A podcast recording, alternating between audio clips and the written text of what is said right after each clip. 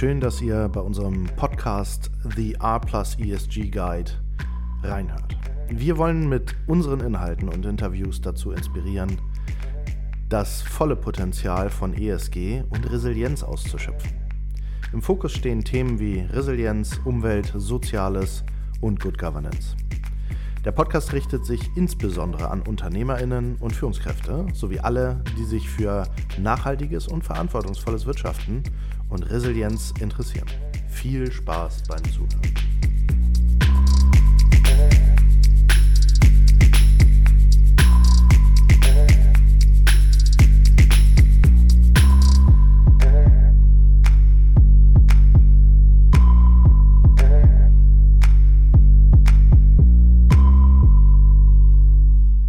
So, willkommen bei einer neuen Folge unserer Podcast-Reihe Shaping Good Company.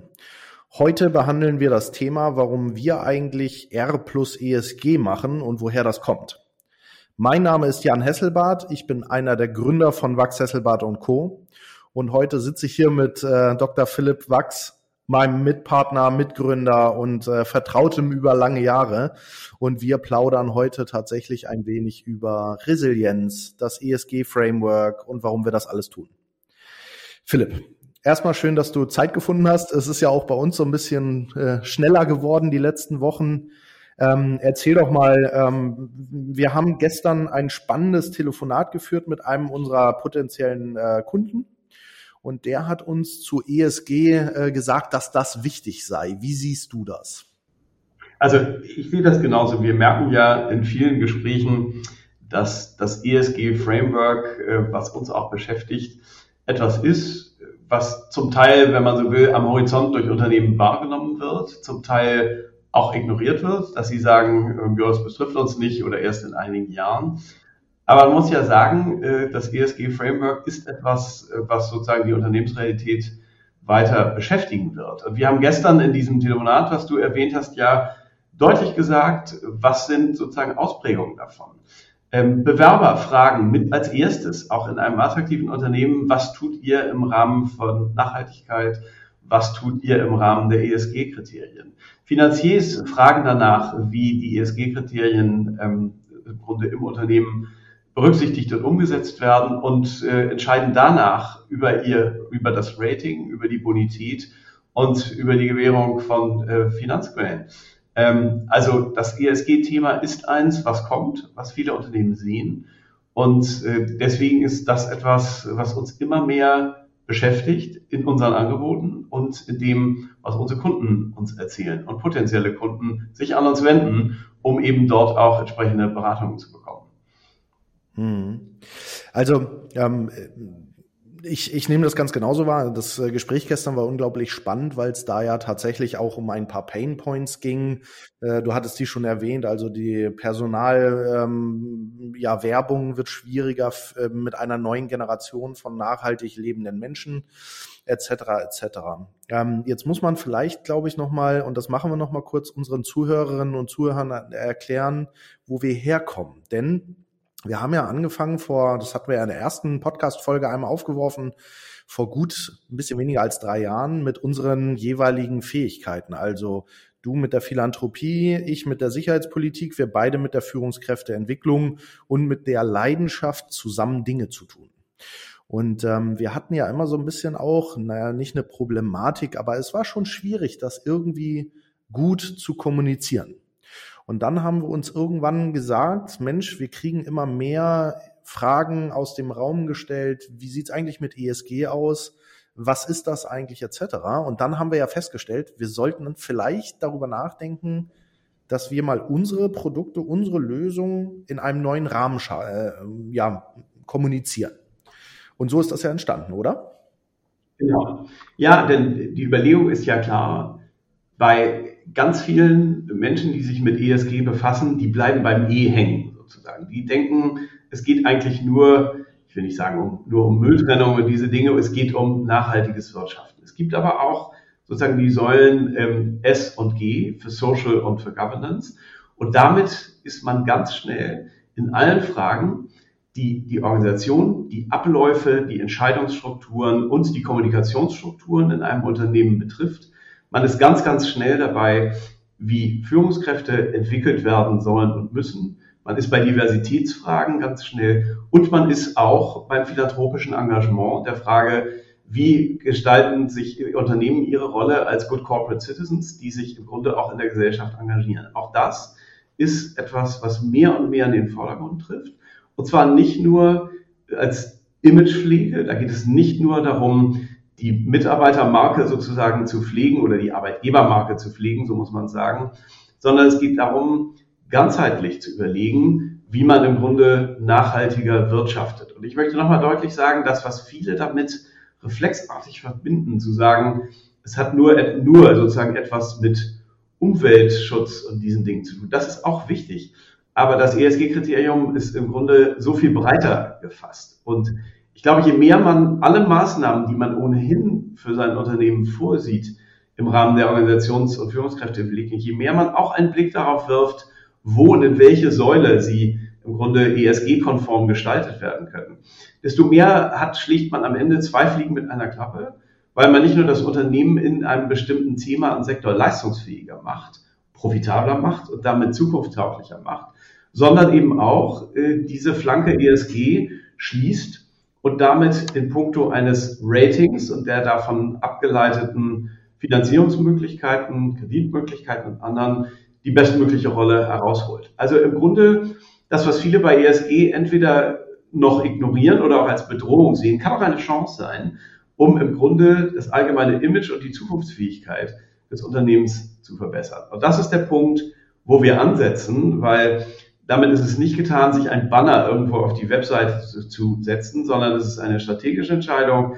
Wie kann man im Grunde ein Unternehmen so verbessern und so leistungsfähiger und damit auch resilienter machen und gleichzeitig äh, sein Rating verbessern und auch das Image verbessern. Denn ich habe es ja schon skizziert, die Folgen sind vielfältig und dieses Gespräch mit einem potenziellen Kunden, einem großen Gesundheitsunternehmer aus dem Westen Deutschlands, der sagte ganz klar, wir sehen es auf allen Feldern.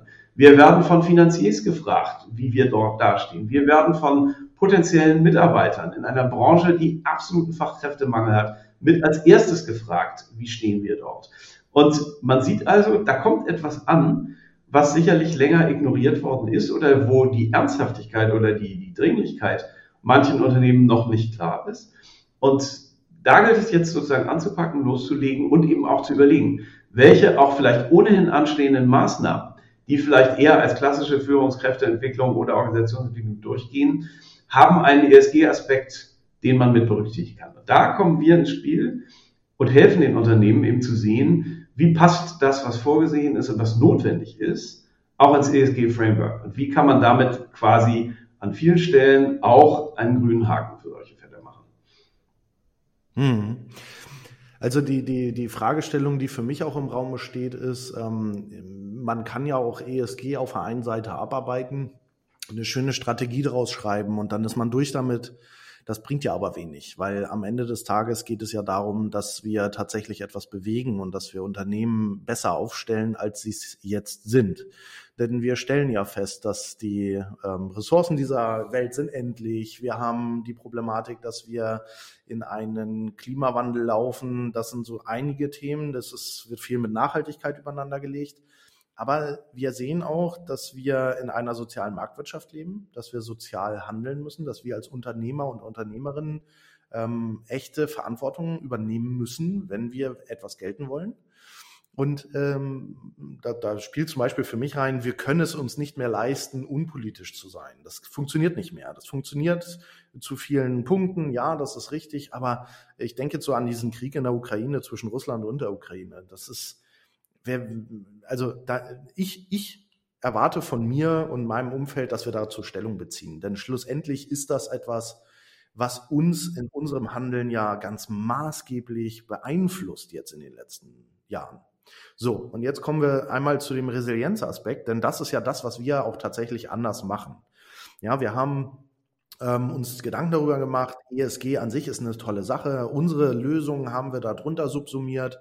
Ja, ob es nun das philanthropische Engagement ist, dies, äh, die Entscheidungsfindungsprozesse, die bei Good Governance mitziehen oder auch zum Beispiel Diversitätsberatungen, wo es äh, darum geht, eben nicht nur die Frau zu fördern, sondern ein Arbeiten auf Augenhöhe zu ermöglichen und die Männer genauso mitzunehmen wie die Frauen. So, mal ganz plakativ gesagt.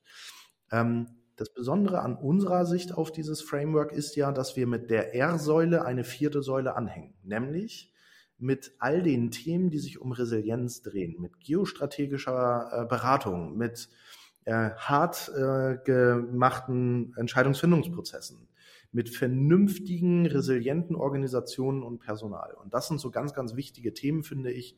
Die muss man auch nochmal stark machen. Was subsumierst du denn aus deiner ganz persönlichen Sicht unter dem Punkt Resilienz, wenn es zum ESG-Framework kommt? Also es, Resilienz ist ja ein, so wie das Wort Nachhaltigkeit ein in letzter Zeit fast inflationär gebrauchter äh, Begriff.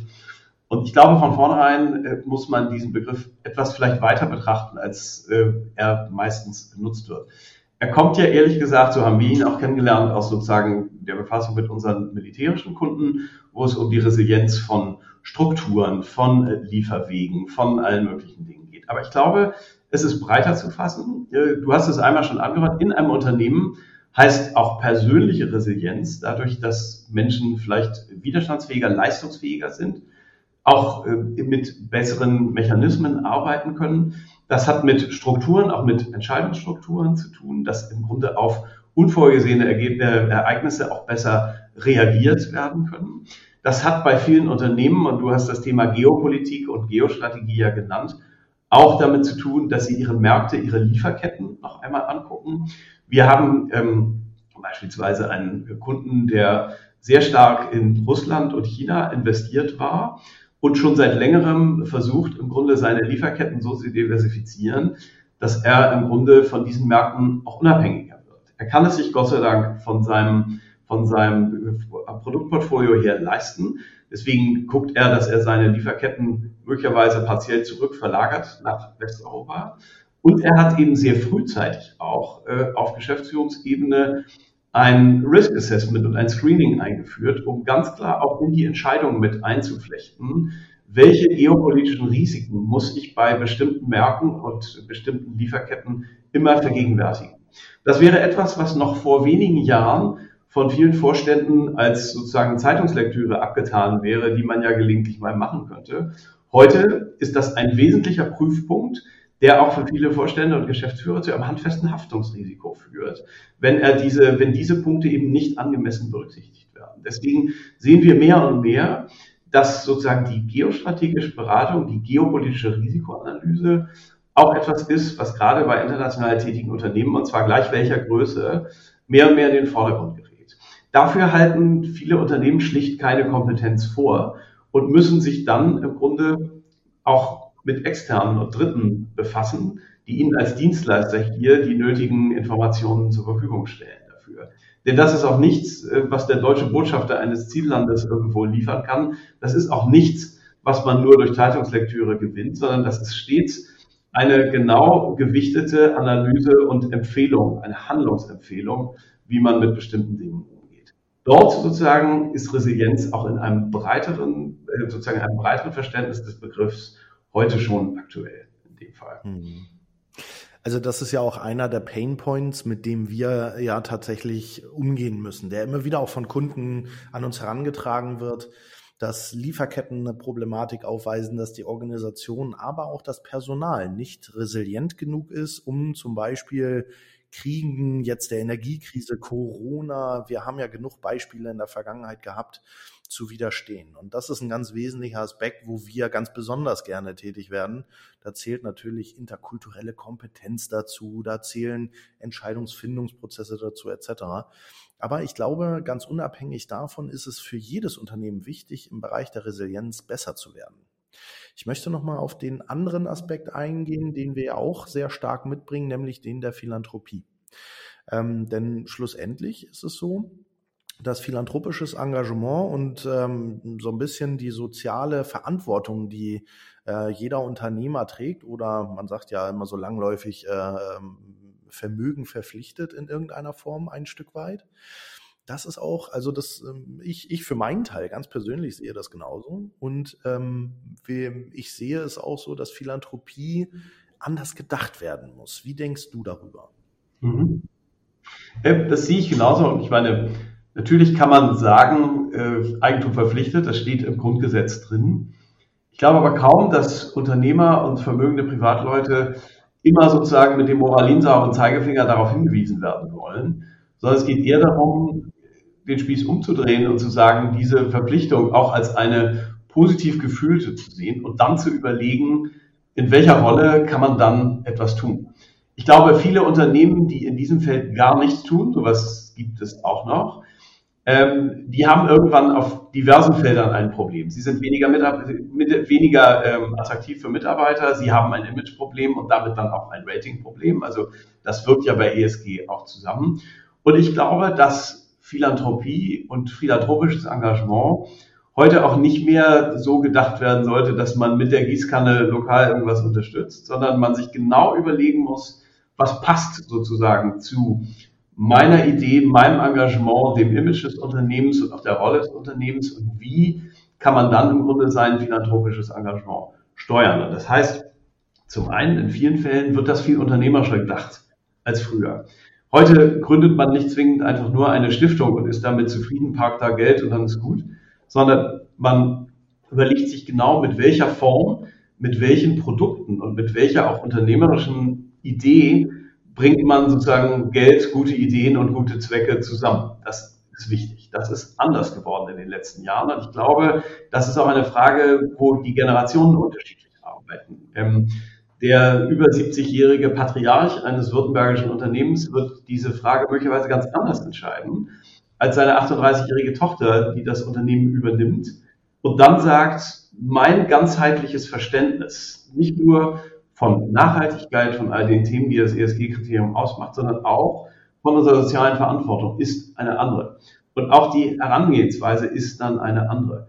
Und ich gebe dir recht, ähm, die Tatsache, dass wir Krieg an den Grenzen Europas haben und wieder mit einer Sache konfrontiert sind, die viele von uns auch immer noch nach gut einem Jahr dieses Krieges mental überfordern, zeigt ja, man ist anders gefordert, da auch mit anzufassen. Man ist anders gefordert, sich dort zu engagieren.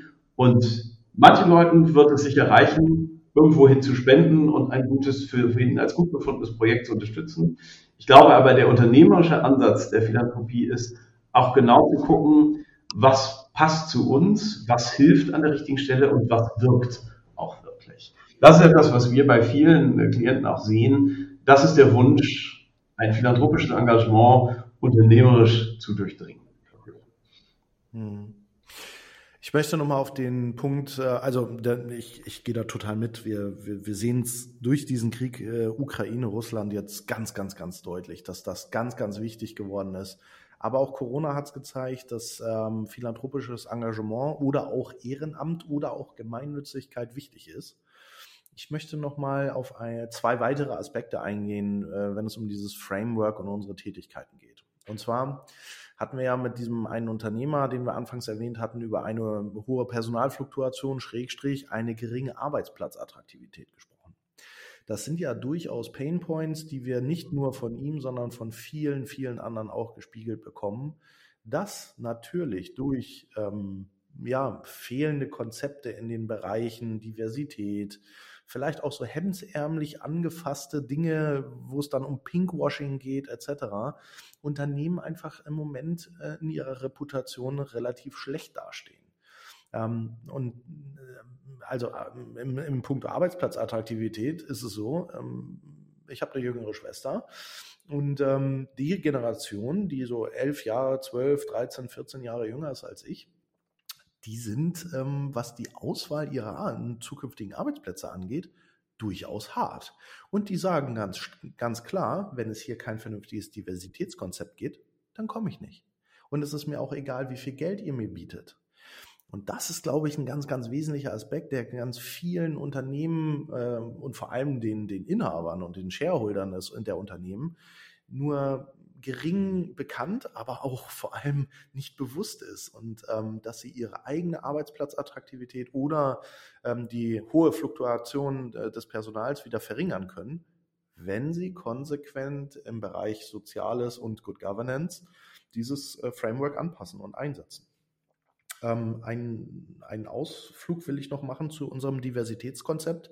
Wir arbeiten ja gerade mit ähm, etlichen ja, spannenden äh, Menschen an einem sehr, sehr äh, anderen Konzept, was Diversität angeht. Willst du das einmal kurz beleuchten? Also, du hast es ja schon einmal angerissen. Ich glaube, bei vielen sozusagen Konzepten, die Firmen sich überlegen, um attraktive Mitarbeiter zu gewinnen mit attraktiven Bedingungen, geht es schon längst nicht mehr um den Kicker in der Küche, den Obstkorb, den freien Kaffee und all diese Dinge. Das ist weniger wichtig. Ich glaube, es sind zwei Dinge, die im Kern wichtig sind. Es geht einmal, dass man die Sinnhaftigkeit des eigenen Tuns besser vermitteln kann. Ich glaube, und da muss es gar nicht immer irgendeine Umweltberatung oder so sein. Ich glaube, auch eine Wirtschaftsprüfungs- oder Steuerberatungskanzlei oder ein, ein anderer Broterwerb kann sehr gut zeigen, was die Sinnhaftigkeit der eigenen Tätigkeit ist und auch für ein gewisses Chorgeist, ein Chorgeist und ein Kohäsionsgefühl innerhalb der Belegschaft sorgen. Da kommt, glaube ich, das zweite Thema ins Spiel, an dem wir arbeiten. Wir sehen in sehr vielen Firmen, wo es um ein weiteres äh, gern benutztes Wort Diversität geht, sehen wir alle möglichen Bemühungen, die meistens aber punktuell sind. Ich glaube, es geht nicht nur darum, jetzt noch ein Frauennetzwerk aufzubauen, auch wenn es sicherlich ein Thema ist, dass Frauen in Führungspositionen viel mehr Möglichkeiten haben müssen, aufzusteigen, gefördert zu werden. Das ist ein Thema. Aber unser Ansatz ist eigentlich zu sagen, das ist nur die eine Seite der Medaille. Die andere Seite ist auch, über alle Generationen hinweg im Grunde ein sozusagen wertschätzendes, auf Augenhöhe stattfindendes Arbeiten zwischen Männern und Frauen zu gewährleisten und zu ermöglichen. Ich glaube, wenn ein Arbeitgeber das wirklich glaubhaft zeigt, mit allen Begleiterscheinungen, die das hat, inklusive der nötigen Flexibilität, der nötigen Aufstiegsmöglichkeiten, dann ist das ein Pluspunkt. Und zu einem solchen Konzept gehört zwingend auch, sich Gedanken über die Männer zu machen. Und zwar auch nicht nur die Alten, sondern auch die Jungen, um zu überlegen, wie führt man sie im Sinne eines Kulturwandels an diese Art von echter Arbeit auf Augenhöhe zusammen. Das ist etwas, was gerade in vielen deutschen Unternehmen noch oder immer noch ein Thema ist, wo es immer noch hapert und wo wir manchmal staunen, wie sehr dort manchmal, wenn man so will, Beruhigungspillen ausgestreut werden, dann wird eine Diversitätsbeauftragte geschaffen oder man gründet noch ein weiteres Frauennetzwerk. Das sind alles Bausteine, die in einem Gesamtkonzept auch ihren Sinn finden. Aber ich glaube, damit zu sagen, wir haben doch jetzt eine Diversitätsbeauftragte und äh, die wird es dann schon richten, das ist es eben nicht. Das sehen wir eben bei vielen Firmen. Und wenn man sich die Stellenkegel dort anguckt, dann sieht man eben auch, wie hoch Dropout-Raten von, nicht nur von Frauen äh, sind auf dem Weg sozusagen nach oben, sondern man sieht eben auch, als wie wenig attraktiv in einem umkämpften Markt dann vielleicht auch Berufe, die eigentlich sehr attraktiv sind, auch von den finanziellen Möglichkeiten her sehr attraktiv sind, Wirtschaftsprüfer, Steuerberater, Rechtsanwälte, was immer, aber das gilt auch für andere Branchen, wie sehr plötzlich sich bemerkbar macht, wie wenig attraktiv ein Arbeitgeber ist, wenn er dieser Gesamtschau nicht standhält, sozusagen. Und nochmal, es geht nicht mehr darum, auch das haben wir immer wieder gehört, dass Leute wirklich glauben, mit einem freien Kicker, einem gut gefüllten Kühlschrank und einem Obstkorb auf dem Gang wäre es getan. Nein, das ist es schon lange nicht mehr. Das war es auch nie. Aber das ist es auch für die jüngere Generation, ist das, spielt das keine Rolle. Ich möchte auch sagen, dass man natürlich auch wie in allen Generationen die Spreu vom Weizen unterscheiden muss. Es gibt absolut einsatzwillige, leistungsfähige und es gibt Leute, die es sich auch gerne bequem machen. Gibt es auch. Aber ich glaube, wenn man die sozusagen die Engagierten, die Leistungswilligen und Arbeitswilligen kriegen will, dann muss man viel ganzheitlicher sich als Arbeitgeber aufstellen. Und dann spielt auch Größe keine Rolle. Das können kleine und mittelständische Unternehmen genauso wie große Konzerne machen. Wir sehen vielmehr, wie viel kleinere und mittlere Unternehmen manchmal auch einen vermeintlichen Standortnachteil räumlich auch dadurch ausgleichen, dass sie mit guten Konzepten eben doch attraktiv sind als Arbeitgeber. Ja, total. Und ähm, aus meiner Sicht äh, müsste man da sogar noch ähm, ganz, ganz viel struktureller oder aus der Organisation herkommen und ähm, im Grunde eine Kultur neu denken, den Männern zum Beispiel genauso eine Möglichkeit einräumen, ähm, in Elternzeit zu gehen, nicht nur einräumen, sondern es auch pushen und unterstützen. Es geht um gleiche Bezahlung, es geht um Homeoffice, es geht um festgelegte Termine, immer dann, wenn Kinder in den Kindergarten gebracht werden müssen, etc. Also durchaus ähm, auf der einen Seite einfache Maßnahmen, mit denen man vorgehen kann, auf der anderen Seite ja aber auch echt äh, schmerzende Maßnahmen, weil man sich da wirklich so ein bisschen bewegen muss. Und es geht halt nicht darum, und das möchte ich nochmal betonen, und das ist das, was wir immer wieder sehen, es geht halt nicht darum, in irgendeiner Form nur einfach irgendein Konzept zu schreiben, das irgendwo hinzulegen und das bessere Rating abzufassen, sondern es geht darum, wirklich etwas zu verändern. Denn nur dann ist man auch wirklich glaubhaft und die Reputation bleibt auch bestehen und auf einem hohen Level.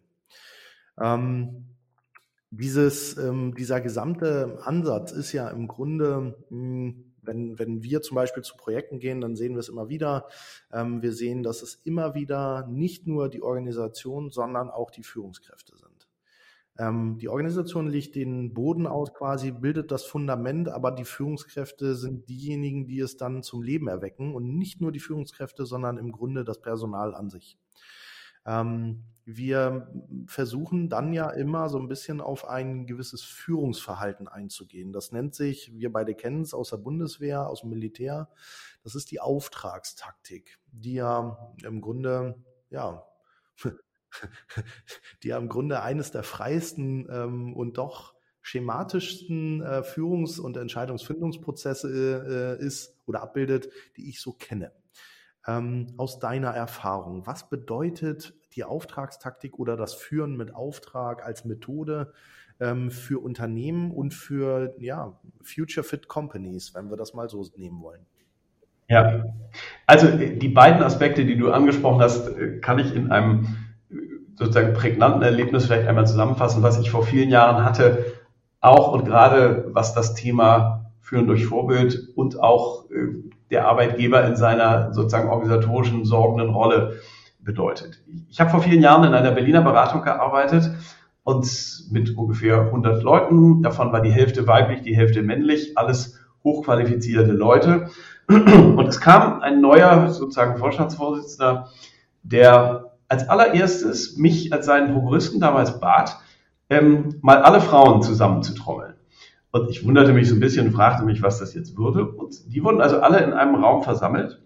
Dann erzählte er aus seiner Vorfunktion, er war Vorstand eines großen Unternehmens für Südostasien gewesen, hatte da 10.000 Mitarbeiter und hatte kurz erzählt, wie er damals, das ist wie gesagt schon 20 Jahre her, da gab es andere technische Möglichkeiten, im Grunde die Frauen, die gerne Teilzeit arbeiten wollten, damals integrierte.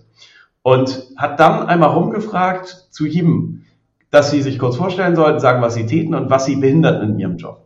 Und ganz viele von ihnen hatten also sozusagen ein tägliches Hemmnis und ein tägliches Problem. Die eine hatte immer Meetings, äh, wenn sie eigentlich ihre Kinder aus der Kita haben muss. Die andere kriegte keinen VPN-Zugang. Damals waren das noch Faxgeräte zu Hause. Es gab also viele organisatorische Themen, die die Damen in ihrer Arbeit behinderten. Das hörte er sich an, guckte mich an als seinen Prokuristen und sagte so, das ist mit Verlaub alles Scharfscheiß, der abstellbar ist. Und Sie haben jetzt eine Woche Zeit, das ist Ihr Auftrag, ähm, mit dem Haus zu regeln, dass all diese Dinge abgestellt werden. Und dann hatte ich genau eine Woche Zeit, die klare Absicht sozusagen des Führers im Blick, der sagte, diese Organisationsprobleme müssen jetzt abgestellt werden. So nach einer Woche und viel Verhandeln wurden also Meetings verlegt, bestimmte Workflows verändert, sodass im Grunde alle Beteiligten in ihrem Optimum vernünftig arbeiten konnten. Das war ziemlich viel Arbeit. Und ich habe daraus zwei Dinge gelernt. Erstens, das von dir angesprochene Thema Teilzeit, Elternzeit, was immer es ist, ist am Ende des Tages ein Organisationsproblem des Arbeitgebers was er angehen muss, was er regeln kann und was auch regelbar ist. Wir haben das damals für die Beratung ganz gut hingekriegt. Ähm, der zweite Punkt ist Führen durch Vorbild, dass eben dieser neue Vorstandsvorsitzende aus seiner Erfahrung in Ostasien kurz erzählte und dann sagte, bei uns hat es damals an diesen jenen Dingen geklemmt, wo klemmt es jetzt hier? Und das dritte ist, dass er mir als seinem Prokuristen sagte, Sie haben den Auftrag, diese Dinge jetzt abzustellen. Sie kennen die Absicht, dass Sie innerhalb von einer Woche bitte für Lösungen in allen Feldern sorgten. Und das gibt einem die nötige Freiheit und dann auch die nötige Entfaltungsmöglichkeit, Dinge umzustellen. Und äh, sozusagen in diesem kleinen Erlebnis kann man im Grunde vieles zusammengefasst sehen. Und ich bin bis heute der Meinung, bestimmte Dinge haben mentale Barrieren im Kopf. Das Elternzeitbeispiel ist so eins. Am Ende des Tages ist es ein Organisationsproblem, das der Arbeitgeber auch lösen kann und lösen muss. Das ähm, ich, ich kenne das Beispiel ja und äh, ich muss dann immer schmunzeln, weil es manchmal doch relativ einfach sein kann.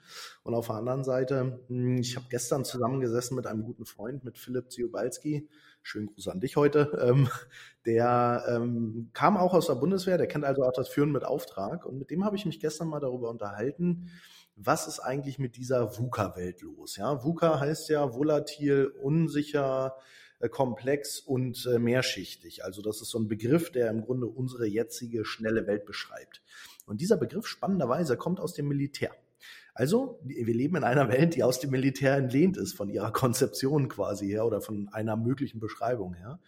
Und ähm, dann geht es ja, gilt es ja immer, ähm, finde ich, in einer Zeit, die sehr schnell, sehr vielschichtig, sehr wandelbar etc. ist, dass man damit irgendwie umgeht und vor allem mit Führung umgeht. Denn das ist ja das, was uns als UnternehmerInnen in, in irgendeiner Form ja, beeinflusst oder beschäftigt.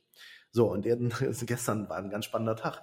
Wir haben da, sind dann irgendwann auf den Punkt gekommen, ähm, dass die Auftragstaktik und äh, Soldatinnen und Soldaten, die irgendwie führen gelernt haben in der Bundeswehr, also die Führen mit Auftrag und die Auftragstaktik, durchaus gut darauf vorbereitet sind, in einer solchen VUCA-Welt zu leben und zu arbeiten.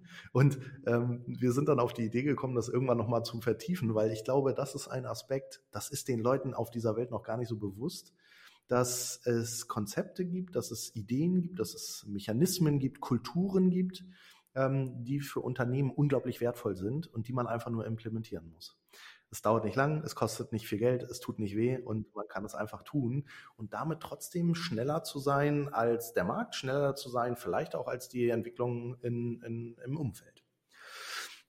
Ein letzter Aspekt, auf den ich noch eingehen möchte, ist die Geostrategie oder die sicherheitspolitische Situation. Hm, wir sehen ja gerade äh, ja fast schon tektonische Plattenverschiebungen ähm, wenn es um, um Bündnisse geht. Wir sehen ein neues Aufkommen von alten und jetzt wieder neuen ähm, ja, Gegnern, wenn man das so sagen möchte.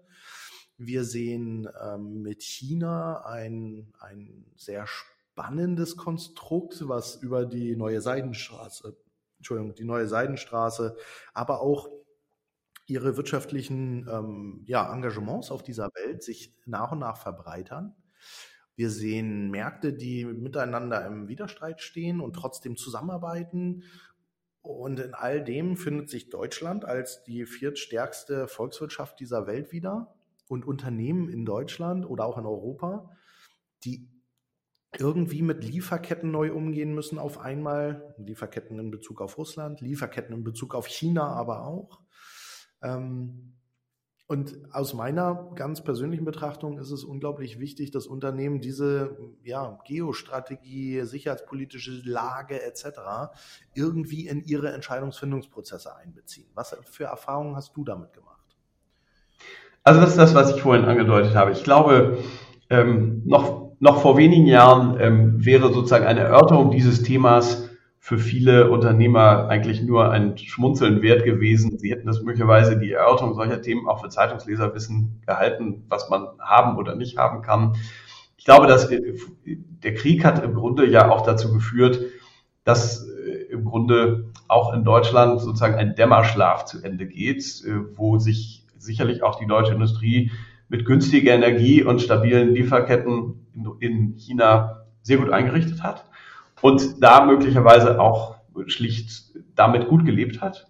Und jetzt eben die Frage ist, wenn es wieder zu einer Rückkehr der Normalität kommt, dass Energie eben diverser bezogen werden muss, auch einen Preis hat sicherlich und äh, man Lieferketten eben anders äh, auch strukturieren kann und muss und breiter streuen muss, weil eben äh, im Grunde gezeigt hat, dass in der VUCA-Welt sich Konstellationen und Dinge relativ schnell ändern können ähm, dann muss man eben sehen, das hat heute einen ganz anderen Stellenwert. Und ich habe es vorhin ja schon einmal angedeutet.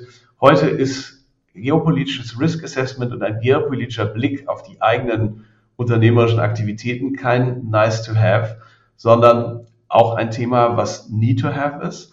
Und wenn es um angestellte Vorstände und andere geht, ist es auch ein Haftungsthema, äh, was äh, einbezogen werden muss. Insofern ist die Rolle gerade in der VUCA-Welt eine völlig andere. Lass mich noch einen Satz sagen zu dem Thema Auftragstaktik, weil du, weil du das vorhin erwähnt hast. Ähm, viele Unternehmen scheuen sich, gerade auch wenn sie Personal haben, was vielleicht nie mal mit der Bundeswehr zu tun hatte, scheuen sich manchmal vor militärischen Begriffen.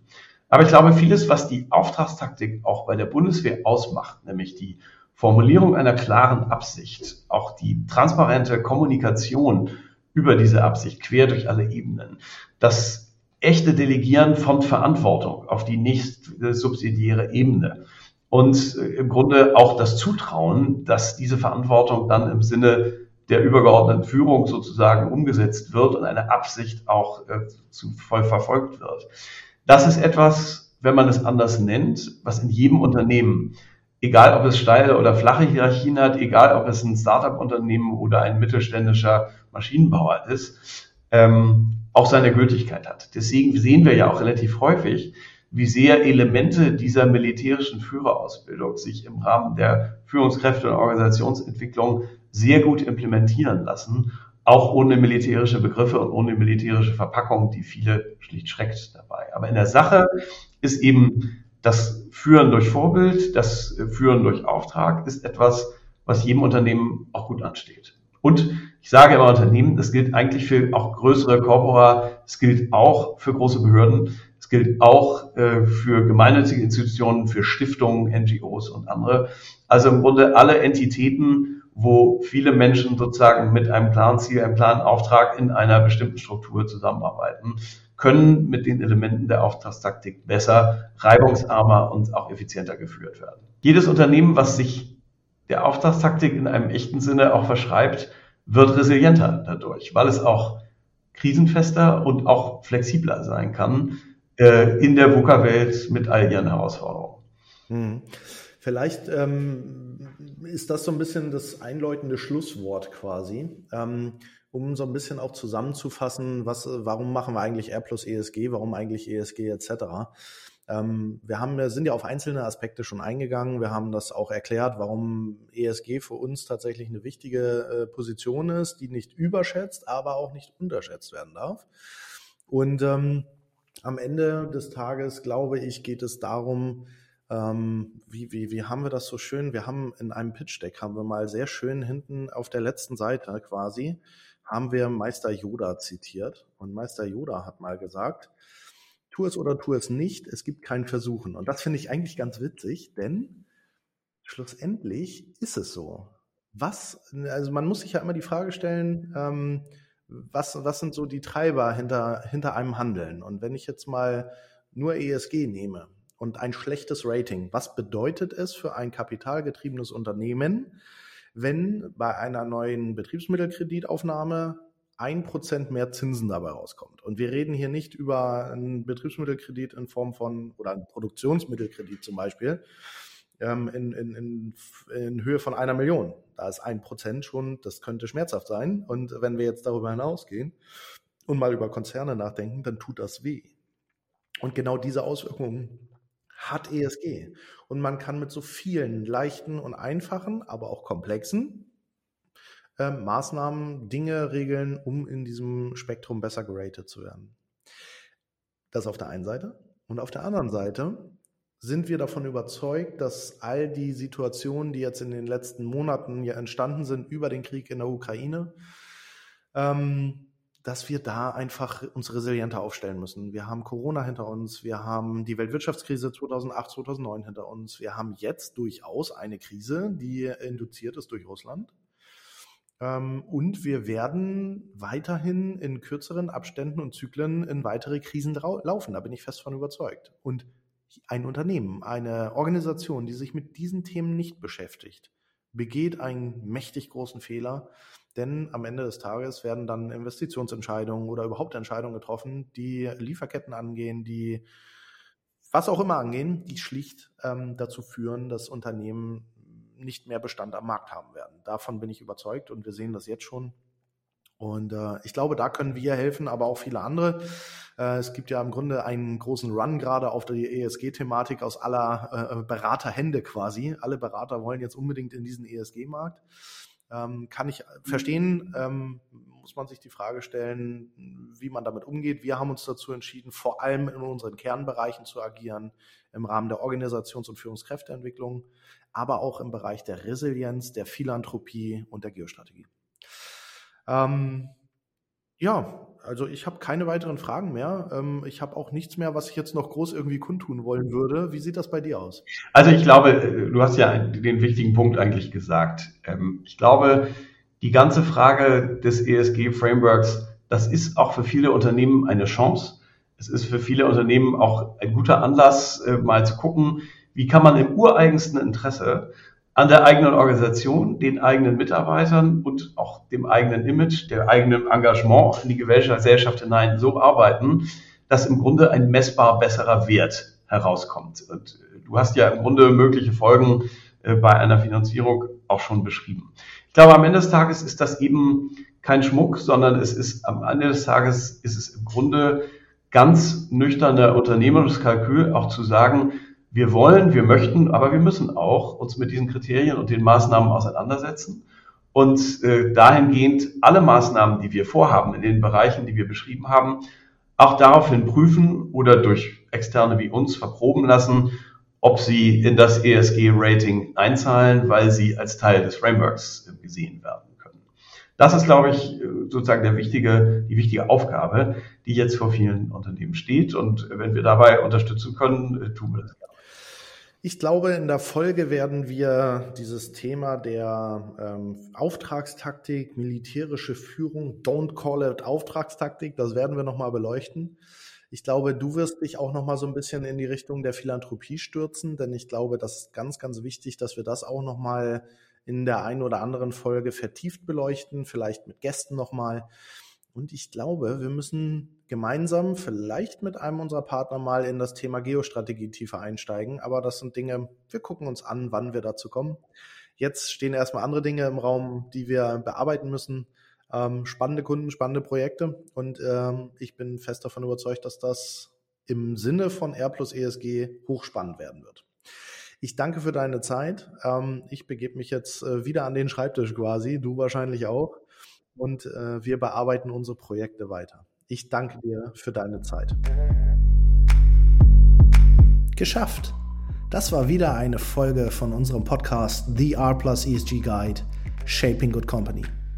Danke, dass ihr zugehört habt. Wenn ihr mehr Informationen über uns, über das Team, über die Company, das Framework oder alles andere erhalten wollt, dann geht ins Internet unter www.strategyadvisors.de. Wir freuen uns, wenn ihr wieder reinhört. Tschüss und bis demnächst.